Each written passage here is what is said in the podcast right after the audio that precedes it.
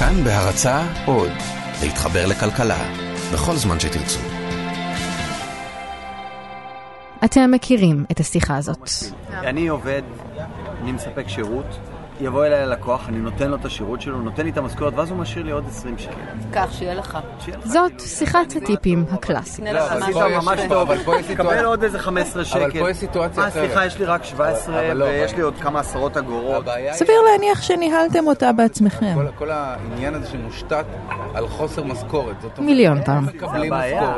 אולי אפילו היום. אבל זה מה שעובד 42 בכל. מקום, אתם נכנסתם. והכל נכון, טיפים זה קונספט מוזר, יש פה משהו לא נעים. למה אני צריכה לשלם בנפרד משכורת למלצר במקום בעל העסק? בדיוק. מה, מישהו משלם לי טיפ על העבודה שלי? לא, לא, אבל גם אם את סבבה עם זה. נכון, יש את רגע המביך הזה שאת יושבת עם מישהו וצריך להחליט כמה לשים? 15 אחוז? על מה 15 אחוז? מזלג לא הביאו לי. ויש לזה גם תחושה לא נעימה של ניצול, כי המלצרית לא מקבלת משכורת והיא תלויה בגחמותיי. את יודעת כמה כסף מלצרית עושה בשעה? היא מרוויחה יותר ממני. וזה גם לא הוגן, כי מה עם הטבח הוא עובד לא פחות קשה וגם יש לו מיומנות. בקיצור, טיפים זה לא כיף, לא ללקוחות, והאמת שגם לא למלצרים. אה, האמת שכשהייתי מלצרית והייתי מקבלת בין 500 ל-700 שקל ליום עבודה, הסתובבתי כמו מאפיונרית בעולם, היה לי סטפות של מזומן, וזה היה קול. אבל כאן הקוליות מסתיימת ומתחילה איזה מסה עבה של באסה. קודם כל, בשנתיים עבודה במלצרות חסכתי סכום כסף מביך לפנסיה. חוץ מזה, כל פעם ששולחן הלך והשאיר אחריו כמה מטבעות במקום שבו ציפיתי לשטרות, זאת הייתה צביטה בלב. כן, זה העליב אותך? כאילו, מה עשינו פה עכשיו? תחשבי שהיית מסיימת יום עבודה בתאגיד, אוקיי? והיו אומרים לך, היום את מקבלת 150 שקל. והיית אומרת, למה? והיו אומרים לך, ככה, זה מה שעשית היום, אולי מחר ילך לך יותר טוב. וואי, זה נורא מעליב. זה נורא מעליב, ובנוסף, מה-150 שקל האלה גם מנקים לך ביטוח לאומי ופנסיה כרגיל. זה הם חייבים. אה, את זה הם חייבים, ולשלם שכר נורמלי לא חייבים. הכי נורא היה לעמוד בבר שעבדתי בו בכזה יום שלישי, תשע בערב, אין ולו חתול מצורע אחד לרפואה, ככל שהעין רואה, ובא לך למות. היית יכולה לעשות היום 750 שקל, עשית 150 שקל, זה לא שעבדת אחרת, פשוט אנשים לא באו, ואת לא יכולה לעשות עם זה כלום. אם מלצרית מגיעה למשמרת ואף אחד לא נותן לה טיפ, האם היא באמת שם? בדיוק. אוקיי, אז למי זה טוב? שנייה, אם עוצרים, לא משנה איך זה נוצר. אה, בנקודה הזאת בזמן, האם זה באמת באמת משרת מישהו? זה שי קניגסברג. הוא ונאור לוי הם הבעלים של מסעדה בתל אביב שנקראת ג'וז ולוז. התשובה היא שלא כל כך. אז אם אף אחד לא מרוצה מהקונספט הזה, איך הדבר הזה עדיין שורד? למה כל הענף ממשיך לרוץ על המודל הזה כאילו זו ברירת מחדל? והאם אפשר אחרת?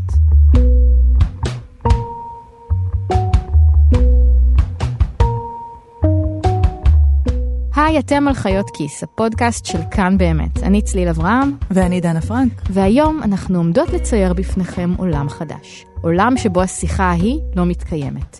עולם בלי ההתלבטות הזאת. עולם בלי הרגע שבו דנה אומרת תוסיפי 17% ואני עושה לה מבט של מה 17 אחותי. עולם ללא טיפים. והעולם הזה כבר קיים, במסעדה אחת בתל אביב. ג'וז ולוז, יום חמישי, השעה בערך שש בערב. שמונה וחצי זה מתחיל, תשע זה נכנס לאיזשהו פיק. 90 זה הרבה? עוד שעתיים יתחיל הערב הכי רווחי בשבוע עבור כל המסעדות בתל אביב. בשלב הזה זה מרגיש כמו תיאטרון לפני שמתחילה הצגה. מדליקים נרות, מסדרים בקבוקי בירה במחסן, הברמנים מקפלים מגבות, אני מקפלת מגבות. ג'וז ולוז זה מהמקרים הנדירים האלה בענף המסעדנות, שמסעדה הופכת למוסד. המסעדה הוקמה לפני 13 שנה, אני עבדתי שם במשך קצת פחות משנה, לפני 4 שנים, והאווירה שם באמת הייתה שונה מכל מקום אחר שאני מכירה. למשל, היו ערבים שהיו הופכים להיות הופעה, כי יש פסנתר ויש מוזיקאים שבאים לשתות שם, ולפעמים דקלה הייתה באה אחרי ההופעות בשתיים בלילה ופשוט ממשיכה לשיר. או משוררים זקנים שמגיעים כל לילה, חצי שעה לפני הסגירה, ושותים כמויות של וויסקי שאי אפשר לדמיין, או עיתונאים ותיקים ומכובדים שיש להם בקבוקים עם השם שלהם, אבל ממש השם שלהם כתוב בלורד שחור, ואף אחד לא נוגע בזה. וגם היו אנשים שפשוט התאהבו במקום, ותמיד היו מגיעים. לפני שנה זה נגמר. ההכנסות של המסעדה התחילו לרדת, והבעלים, עלמה פוגל ואורית רביבו, החליטו למכור אותה. ואז שי ונאור נכנסו לתמונה. זה כמו להתחיל עסק חדש. וזה היה אותו ממש מאפס, וזה היה... ידעתם שזה יהיה כן, לא, כן. מה? היינו שאננים בטירוף, על מה את לא, מדברת? לא נכון. פינטזנו אה, שבוע לפני ש- שקיבלנו את המפתחות, אה, ישבנו ופינטזנו איך כבר החודש אין סיבה שלא נעשה, נגיע למחזור של אה, 300 זה- ושיישאר רווח של... אלה שוב שי ונאור, הם בני זוג, שי בן 34 ונאור בן 30, והרבה שנים לפני שהם קנו את ג'וז ולוז, נאור היה מתכנת באינטל. אחר כך הוא הכיר את שי, ושניהם עברו לחיות בקומונה שהתקיימה בלי כסף בכלל או משהו כזה, ואז הם ניהלו מסעדה בעתלית. וכשהם ניהלו את המסעדה ההיא, הם הרגישו לא נוח עם כל הרעיון הזה של טיפים. בעצם, הם הבינו שהרעיון הזה לא ממש עובד. כשמסתכלים על שכר רגע, על המבנה שלו, שנייה חוזר לזה, הוא לא משרת מה שאתה רוצה להוציא מהעובדים שלך. הוא, הוא עושה ההפך. השיטת שכר היום בענף הזאת לא טובה ללקוחות, לא לעובדים, ולא. לבעל הבית. כאילו, הוא לא עובד עבורנו, הלקוחות, כי אנחנו לא יודעים כמה אנחנו צריכים לשים וכמה בדיוק יצא החשבון שלנו בסוף. הוא גם לא עובד עבור המלצרים, כי השכר שלהם יחסית גבוה לשעה, אבל הוא נורא נורא שרירותי ותנודתי ומושפע מהמון דברים שהם בכלל לא קשורים אליהם. והוא לא עובד אפילו עבורם, בתור המנהלים של המסעדה. מה ששי ונאור אומרים זה שהמודל הזה מתמרץ את העובדים שלהם לעשות דברים אחרים ממה שהם היו רוצים. כי תחשבו למשל מה קורה כשמנה יוצאת לא טעימה או באיחור או לא מגיעה בכלל. אתם מענישים את המלצר בטיפ נמוך, כי זו הדרך שיש לכם לבטא את אי שביעות הרצון שלכם. אבל זה בכלל לא קשור אליו. זה אומר שהייתה פשלה במטבח. והטבח הוא שכיר שיקבל את אותה משכורת, לא משנה אם המנה הייתה טעימה או נוראית או לא יצאה בכלל. וגם יהיה מתוסכל שהמלצרית שהגישה אותה מרוויחה יותר ממנו. אבל המסעדה ההיא בעתלית לא הייתה המסעדה שלהם, הם קיבלו אחוזים ובעל הבית לא הסכים לשמוע על הרעיון המוזר הזה. הם הבינו שהם יוכלו לממש אותו רק במקום משלהם. אז זה מה שהם עשו. קצת אחרי שהם קנו את הג'וז ולוז, לפני חצי שנה בערך, שי ונאור ביטלו את הטיפים והעלו את המחירים של המנות בעד 15%. אחר כך הם כינסו את כל המלצרים והודיעו להם שהעניין הזה נגמר. אין יותר טיפים, מהיום הכל כולל שירות. וזה מה שכתוב עכשיו בתפריט של הג'וז ולוז. קלמרי שרוף וקרם פרש 87 שקלים, ספריבס ציר בשר בוטנים וליים 94 שקלים, סלט קיסר 58 שקלים. לא, לא, לא, תסתכלי למטה. אה. המחירים המוצגים כוללים מע"מ, חומרי גלם, חשבון גז, עמלת סליקה, ארנונה, תמלוגים לעכו, מס שלט, מרקרים למשרד, עמלות בבנקים, רווח סביר ושפוי, שכר כל העובדים, שירות ועוד. לא יתקבל תשלום נוסף מעבר, תודה. בחודש הראשון זה היה מלחמה מאוד קשה. זה היה כזה, אבל אני רוצה להשאיר טיפ. אבל מה תעשה אם אני אשאיר? אתה לא יכול להגיד לי לא. והשאירו?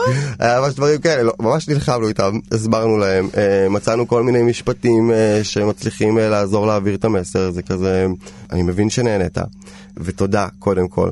והטיפ הכי גדול שלנו זה תחזור שוב. אז אני זוכר ממש שולחן אחד ש, שממש רב איתי. כאילו לא בקטע רע אבל היא הייתה כזה תתרום את זה לא אכפת לי ביי הלכה כאילו ולא הסכימה אבל לא, הדבר הכי יצירתי והכי יפה היה שמישהו אה, פשוט השאיר אה, אה, פרח. קלאסי. שזה היה... קסום, ובאמת עם זה לא מצאנו... אה, לא רצת אה, אחריו. לא, לא רצנו אחריו. אבל האמת היא שמשהו פה לא מסתדר עד הסוף. מסעדנות זה תחום קשה, עם שולי רווח נמוכים. ואתם מכירים את המספרים האלה, תשעה מתוך עשרה עסקים לא שורדים שנה, אורך החיים הממוצע של מסעדה בתל אביב הוא תשעה חודשים. אחת הדרכים שבה התחום הזה מצליח להתקיים, היא כל השכר הארעי הזה שעובר ישירות מהשולחן המלצרים. אז החמודים האלה עם העקרונות פשוט באים ואומרים יאללה, בלי טיפים, עליי. בשביל להבין איך הם עשו את זה, צריך להבין איך עובד מודל כלכלי של מסעדה. תגיד, כמה נראה לך הם מגלגלים בחודש? נגיד יש פה 12 שולחנות, כן, כל שולחן כמה? 200 שקל חשבון? בפיק. כמה שולחנות ביום? אתם מכירים גם את השיחה הזאת. עכשיו תראה, אם הם מזיזים את השולחן הזה לפה, יש לך מקום לעוד שולחן, זה עוד 4,000 שקל בחודש. אבל אחי. עכשיו תוריד 50% מס. למה 50, אחי? מס חברות 23 אחוז. בטח גם יצא לכם לנהל אותה. זה המשחק הכי ישראלי בעולם. אחרי מאיפה אתה מוכר לי וכמה נראה לך עולה פה בית. והוא נקרא, כמה נראה לך הם עושים פה. ובדרך כלל משתתפים בו שני שחקנים או יותר שאף אחד מהם לא יודע על מה הוא מדבר. אני באמת לא יכולה להגיד לך את מספר הפעמים שמגיעים אליי אנשים למשרד, ואז לפני שאתה עוד מתחיל לדבר איתם, הם אומרים, אני בעצמי חצי רואה חשבון. עכשיו, דוד. זאת סער עומרני, היא לא נראית כמו רואת חשבון ולא מדברת כמו רואת חשבון, אבל היא בעלת משרד רואי החשבון The Bookkeepers שמתמחה במסעדות וברים. אתה משלם, אתה כבר כאן, אתה יושב מול אדם שעברו מתחת לידיו עשרות מסעדות. מה אכפת לך להקשיב? כאילו... ואחרי שגמרנו להשמיץ את המין הגברי ולהוציא אגרסיות, נכון המשחק ההוא, כמה הם עושים פה, שרי הבן אדם שיודע את התשובה לשאלה. אז בפעם הבאה שאתם מתפתים לשחק במשחק הזה, תדעו שככה זה עובד. לפתוח מסעדה, רק לפתוח, בלי להפעיל אותה יום אחד, עולה לפחות 300 אלף שקל. זה כולל שיפוצים, עיצוב, מערכת סאונד, רישיון עסק, רישיון למכירת אלכוהול, רישיון למכבי אש, כשרות, כל הדברים האלה. וזה נחשב ממש מעט. יש גם רשתות פופולריות שכל סניף שלהן עולה 3 מיליון שקל, אבל הן יכולות לעשות מיליון וחצי לחודש מכירות. פתחתם, השקתם, מזל טוב, עכשיו בואו נתחיל לחלק את עוגת התקציב שלכם. קודם כל, יש לכם הוצאות שוטפות. יש לך את עלויות החזקת המבנה, שזה שכירות, חשמל, ארנונה, מים, גז, mm-hmm. אה, קופות, כל החבילה הזאת. זה בדרך כלל לא אמור לעבור את ה-15%. זאת אומרת, אם עברת את ה-15% זה בעייתי. אחר כך יש את ההוצאה שהכי מעניינת אתכם, והיא כמה על האוכל. אז food cost הוא נע, אה, אם אתה מסעדה אז אתה תגיע לסביבות ה-35 food cost הוא עלות המזון, כל חומרי הגלם, כולל השתייה. זה אומר שכשאתם מסתכלים על צלחת פסטה שעולה 60 שקלים, ואתם אומרים, כמה כבר עלה להם להכין את זה? כלל האצבע הוא שאם המקום עובד נכון, עלה להם קצת יותר מ-20 שקלים. ועכשיו מגיע החלק שבשבילו באנו לכאן היום, עלות העבודה. המשכורות של הטבחים, שוטפי הכלים, המארחת, כל מי שמקבל משכורת. וכאן נכנס החלק המוזר של המלצרים. כי מה זה מלצר בעצם? פעם, מבחינה פורמלית, המלצר לא היה קיים. הוא היה מישהו שמעביר מנות מהמטבח לשולחנות, הלקוח היה משאיר לו טיפ, הוא היה לוקח את הטיפ, שם בכיס, וזו המשכורת שלו. זה לא היה נכנס לשום קופה. אף אחד לא היה משלם על זה שום מס. היום זה כבר לא ככה. היום אה, כל אדם שהוא עובד כמלצר במסעדה, מחויב, מחויבים לתת לו אה, שכר מינימום לפחות, mm-hmm. את כל התנאים הסוציאליים, חופשה, הבראה, פיצויים, פנסיית חובה. אז המודל של קח את הכסף וסע, מת. אבל עדיין, הכסף שאתם נותנים למלצר בתור טיפ, זה כל השכר שלו. פשוט, לפני שהוא יקבל אותו, יגבו עליו, או על חלק ממנו, מס. כל זה, יחד עם המשכורות של מי שמקבל משכורת מהמסעדה, אמור לעלות לבעל המסעדה לפי שר עוד 25% מהמחזור. הגענו ל-75%, וזה לפני שקנינו רהיט, או תיקנו תנור, או פרסמנו בפייסבוק.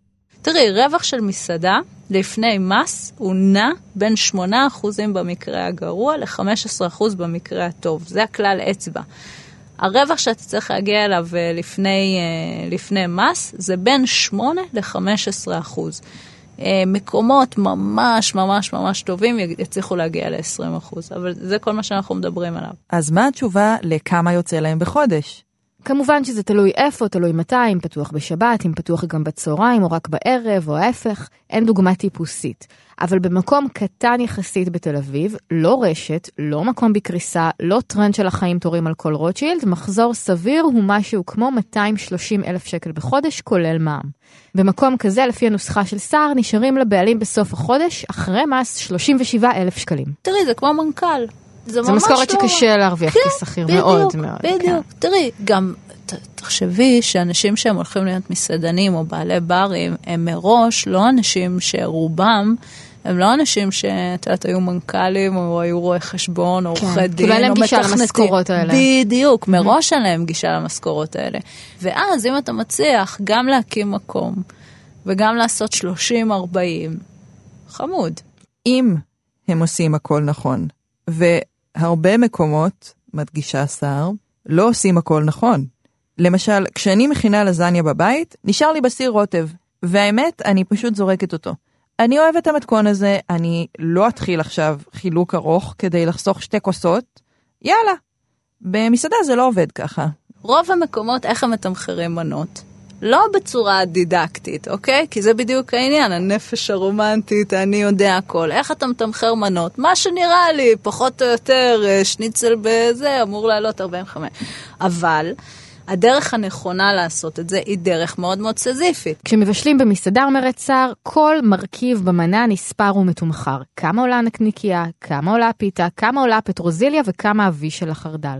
אם היא מוגשת על צלחת, צריך להכניס פנימה את עלויות העבודה של שוטף הכלים. ברור. את יודעת למה מגישים בשקיות? בגלל עלויות הפליטים. זה הכל מתחבר להכל. וואו. למה מגישים לך מנה במסעדה על אה, נייר אפייה, כן. כדי לחסוך בשוטף כלים. מי שחכם, ואגב, מי עושה את הדברים האלה? המקומות שני. הגדולים, בדיוק.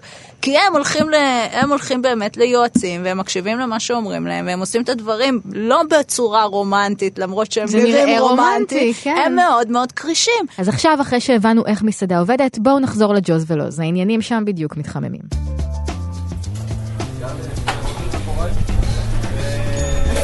לעשר, מרגיש כמו פיל.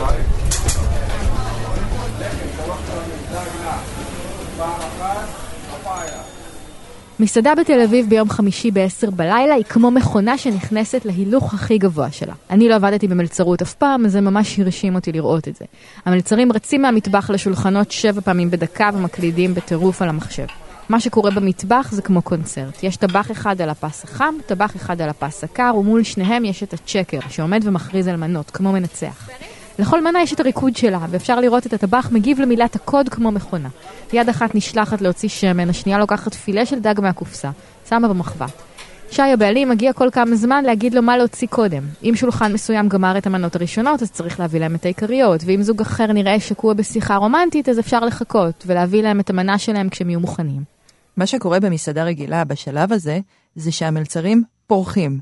היום אף אחד לא ישלח אותם הביתה עם 150 שקל בכיס. אבל הטבחים שונאים את החיים שלהם, כי בגשם או בשמש, במסעדה רגילה, כל צוות המטבח מקבל בדיוק את אותו הסכום לכל משמרת. וזה החלק השני של השינוי ששי ונאור עשו. הם לא רק הודיעו ללקוחות שאין יותר טיפים, הם גם שינו את מודל השכר. זוכרים את עלות העבודה, לייבור קוסט, שסער דיברה עליה? אז הם לוקחים כל משמרת 25% מההכנסות שלהם ומחלקים אותם בין כל העובדים, כך שכל אחד מקבל את אותו שכר לשעה. הטבחים, שוטפי הכלים, המלצרים, המארחת, כולם חוץ מהשף ומהסומליה. זה אומר שכשהמסעדה מפוצצת, כולם נקראים, אבל כולם גם מרוויחים יותר. אנחנו אומרים בוא נהיה שותפי גורל עד הסוף. זאת, כשיהיה פה חלש, אתם תרגישו את זה. אין פה ניסים. המסעדה כאילו לא עובדת, ובואו ננסה כולנו להרים אותה, להרים מכירות, להביא חברים, לפרסם בפייסבוק, וזה קורה.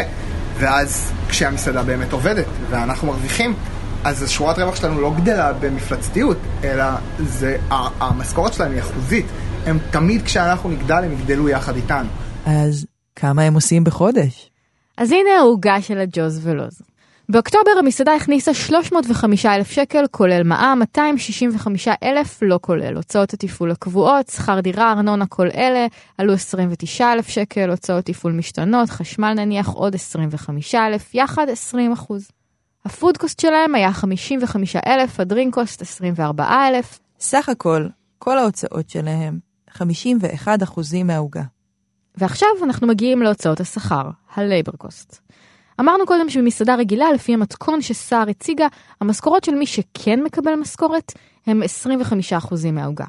בג'וז המשכורות היו באוקטובר 65,000 שקל, 25%. ה-65,000 האלה התחלקו בין 19 עובדים, לא שווה בשווה אלא לפי השעות שהם עשו. מי שעובד משרה מלאה, 180 שעות בחודש, עשה בערך 8-8 וחצי ברוטו. אבל זה לא הכל, כי למשכורות האלה נוספות גם המשכורת של השף, שהיא גבוהה יותר, וגם המשכורת שנאור ושי מושכים לעצמם, 7,500 שקל בחודש כל אחד. יחד עם נסיעות וכל מיני עלויות נוספות, זה מגיע להוצאות שכר של 37%, בלי השכר שלהם, 43% עם. בסוף, אחרי כל ההוצאות, נשארו להם באוקטובר 2017 10%. 10% האלה הם לא המשכורת שלהם, זה רווח תפעולי, שממנו הם מחזירים הלוואות לבנק ולהורים שלהם. אחרי זה נשארו 2.5%, 5,000 שקל, שגם אותם הם לקחו הביתה.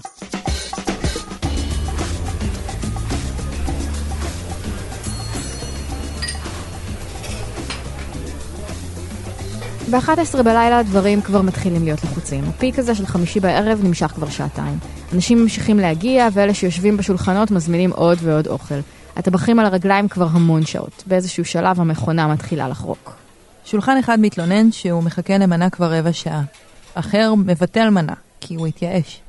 שי מאיץ בעידו הטבח להעיף עוד ועוד מנות, ולא נשאר מקום להזמנות על הפס. לחץ. וזה הרגע שבו תהיתי. כל זה אידיאולוגי ויפה, אבל זה עובד? ישבנו וחשבנו, אמרנו, אוקיי, ומה עם המלצר הוותיק? אז בוא נעזור, המלצר הוותיק, בתור הוותיק, יש לך אינטרס על, כאילו, לקחת את המלצר החדש ולהרים אותו כמה שיותר מהר, כאילו. אם יש מישהו שלא טוב בצוות, כאילו, אז קודם כל יש אותנו מעל. אם יש מישהו שממש מפריע לצוות, אז, אז כבר אנחנו ניכנס ונטפל בזה, אבל, אבל לתת לצוות גם בינו לבין עצמו, לדאוג להגיע לאיזושהי רמה אחידה, ואת רואה שנורא אכפת להם גם לעזור אחד לשני ולדאוג שהם באמת יצליחו כאילו כולם להישאר באיזשהו סטנדרט מסוים. כאילו הם ממש מבינים שזה לא רק אני שאני אלך עכשיו לשולחן שלי ואני אצליח לשווק לו את התפריט טוב או להסביר לו על המנות טוב וככה שהם באמת יוכלו ליהנות מהחוויה וגם להשאיר בסוף סכום יפה, אה, אלא זה כולם, אה, זה גם הוא וגם הוא וגם הוא וגם הטבח שידאג שהמנה באמת תצא טעימה וכולם אה, משחקים ביחד איזשהו משחק. אז מה המלצרים אומרים על זה? הם לא עושים את הכסף שהם היו עושים במסעדות אחרות, כאלה שמתקתקים בין שולחן בשעה וחצי ומקבלים 100 שקל לשעה בטיפים. הם כן עושים יותר כסף ממה שהם היו עושים לפני כן בג'וז. והאמת שכל אלה שדיברנו איתם גם לא הבינו למה אנחנו כל כך מתעקשות לדבר על כסף. אף פעם לא הסתכלתי כל כך על הקטע הכלכלי. מה? כן. אני... מלצרת בשביל הנשמה? לא, לא מלצר... מלצרתי בשביל השכר, אבל לא מלצרתי והייתי פותח כל חודש את התלוש ואומר טה טה טה טה. ידעתי שאני עובד, ובסוף החודש ייכנס לי כסף. וזהו, וגם אני פשוט לא אחראי, כאילו, באמת, אין לי... זה גיא, הוא מלצר בג'וז ולוז, וכמו כל המלצרים שדיברנו איתם, התגובה שלו לצעד הזה היא, נראה לי סבבה. כל המלצרים אמרו שהעבודה משלמת את החשבונות, ושהם מרגישים יותר קשר למקום בזכות זה שאין את הניצול הזה ברקע, ושיש vibe נעים, ויש עם מי לעשן בסוף המשמרת. גם לדברים האלה יש ערך כספי.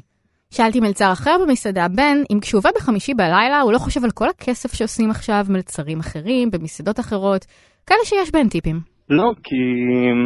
כי זה כאילו מנתק את שתי הדברים האלה אחד מהשני. ויש גם בונוס. הם מאוד אוהבים להגיד ללקוחות שאין טיפים. אין כמו עיניים נוצצות של לקוח כשהוא מגלה שהוא לא צריך אה, להשאיר שירות ושהיו נחמדים אליו, כאילו... בלי קשר. אין ספק שזה נהיה סוג של תחביב אצלי מהר מאוד, זה לגלות להם את הקטע הזה. אני אפילו טיפה מתאכזב ששולחן כבר יודע. ואני מרגיש שיש משהו קצת מעצים אפילו בחוויה של אה, לקוחות נגיד שעוד לא מכירים את זה, נורא מופתעים ורוצים להתעקש להשאיר טיפ ואנחנו לא מרשים להם, זה משהו שקורה הרבה. מעצים אותך? כן, נראה לי שיש משהו בלהגיד לו לכסף שמישהו מנסה לתת לך שהוא, שהוא נותן כוח. לא יודעת, משהו פה לא סגור לי עד הסוף. אם כולם מתחלקים שווה בשווה בכסף, למה שתהיה למישהו איזושהי סיבה להצטיין? גם הכלכלנים הכי חברתיים יגידו לך שקצת אי שוויון גורם לאנשים לרצות להשתפר וללמוד ולהתקדם לתפקיד יותר טוב. שמעי, אני את וכל השכירים האחרים בעולם מקבלים את אותו הכסף על השקל כל חודש, לא משנה כמה נשקיע, ועדיין אנחנו משקיעות הרבה מעבר להגדרות התפקיד שלנו. איך תסבירי את זה? כן, אנחנו עושות את זה אבל בשביל דברים יותר מופשטים, כמו קריירה והישגיות ומשמעות. כשאת מלצרית במסעדה, אני לא יודעת כמה זה משחק תפקיד. ממה שהמלצרים אמרו לנו, נראה שזה כן משחק תפקיד. ולגבי מסעדנות באופן כללי, אם אני טבחית במסעדה סטנדרטית, באמת אין לי שום אינטרס לדחוף את המשמרת, ואני גם לא מבינה מה מושך טבחים במקומות כאלה לעשות את המשמרות הבאמת אינסופיות של יום חמישי בערב. מאידך, במקום כמו הג'וז, המטרה שלי כטבחית זה ש-100% מהמנות יגיעו לשולחן. כי אם המנה לא תגיע, אני לא אקבל עליה כסף. זה משתקף אצלי בכיס הכי טוב. אבל את תוכלי לבנות על זה שטבחים אחרים ידאגו לזה. או, אז בג'וז, שי ונאור אומרים שזה לא המצב. הם מספרים שבעבר היו בג'וז שלושה טבחים במשמרת שישי בערב. עם הזמן, הצוות התחזק והגיע למצב שהם עובדים שניים בשישי בערב. למה? כדי להרוויח עוד כסף. הסיבה שלמנות לוקח זמן לצאת היא לא בגלל שכולם סומכים אחד על השני, היא בגלל שמדובר במכונה רבת חלקים, והם עדיין בונים אותה. זה לפחות מה שהם אומרים.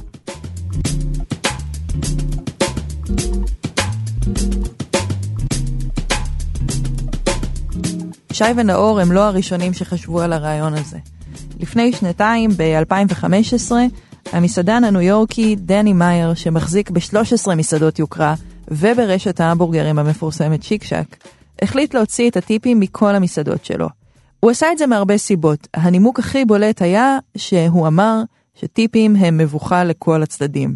את יכולה לדמיין שההחלטה הזאת זכתה לסיקור תקשורתי עצום, וגררה אחריה עוד כמה וכמה מסעדות אחרות.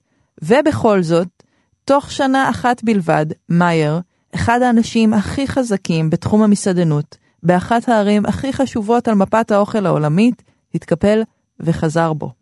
הוא טען ש-60% מהסועדים התעצבנו שגובים מהם יותר על אוכל, והעדיפו לשלם 20% שירות בנפרד, ושהמהלך גרם לו לאבד 10% מהלקוחות שלו. מרבית המסעדות שצעדו בעקבות מאייר גם ויתרו על המהפכה. שי ונאור מחזיקים בג'וז חמישה חודשים. באוגוסט שגיא כהן מהארץ פרסם עליהם ביקורת אוהדת. אוגוסט היה החודש עם ההכנסות הכי גבוהות שלהם, רק באוקטובר הם התחילו להרוויח. זה החודש שהמכונה עבדה בו הכי טוב. אז האם עולם ללא טיפים אפשרי? מה שאפשר להסיק ממה שקורה עד עכשיו בג'וז, זה שכן, בערך. האם הם מכניסים יותר ממה שהם מוציאים? כן. האם השכר של המלצרים הוגן? גם. אם הם ימשיכו לגדול ויצליחו להביא יותר ויותר לקוחות ולהכניס עוד כסף, הם גם יתפרנסו סבבה והמודל שלהם יעבוד. ומצד שני, הוא יעבוד כמו שהוא עובד עכשיו, על חשבונם. אחוז הרווח שלהם הוא 10%. אחוז של המשכורות בעוגה שלהם גדול יותר מבמקומות אחרים. הם משלמים מס על כסף שבמקום אחר המלצרים לוקחים הביתה בשחור, ככה שהם מרוויחים פחות ממה שהם יכלו. זה אומר שעולם ללא טיפים הוא אפשרי, אבל כדי שהוא יקרה, צריך גם לרצות. זה- שנייה, רגע, רגע, אתה עבדת באינטל. כן, אוקיי. אתם עובדים שבעה ימים בשבוע, אתם נכון. עובדים מהצהריים עד 12 בלילה, אתם לפחות. נושאים על כתפיכם את הסיכון העצום שלקחתם ואת ההלוואות שלקחתם, אנשים לא עושים את זה כדי להרוויח 12,000 שקל. אה, עושים את זה כדי להרוויח יותר, הרבה תשמעי, יותר. אחד הדברים ה, אה, שלא יקרו ברגע ששורת הרווח הזאת תהיה מאוד מאוד גדולה, זה שאני ושי אה, נעלה על ג'יפים חדשים ומגניבים ונשכור וילה בזה. זה לא יקרה, זה לא מעניין אותנו. זה כאילו, זה פשוט לא, לא הדברים שאליהם אני שואף בחיים שלי. תני לי משכורת שהיא סבבה, כמובן ששעה וחצי אני, אני שואף שיהיה לי טיפה יותר מזה, כן, אה, באיזשהו שלב. קודם כל אני יכול לשרוד עוד לא מעט זמן גם על המשכורת הזאת, היא, היא, היא, מס- היא סבבה לי, היא מספיקה לי.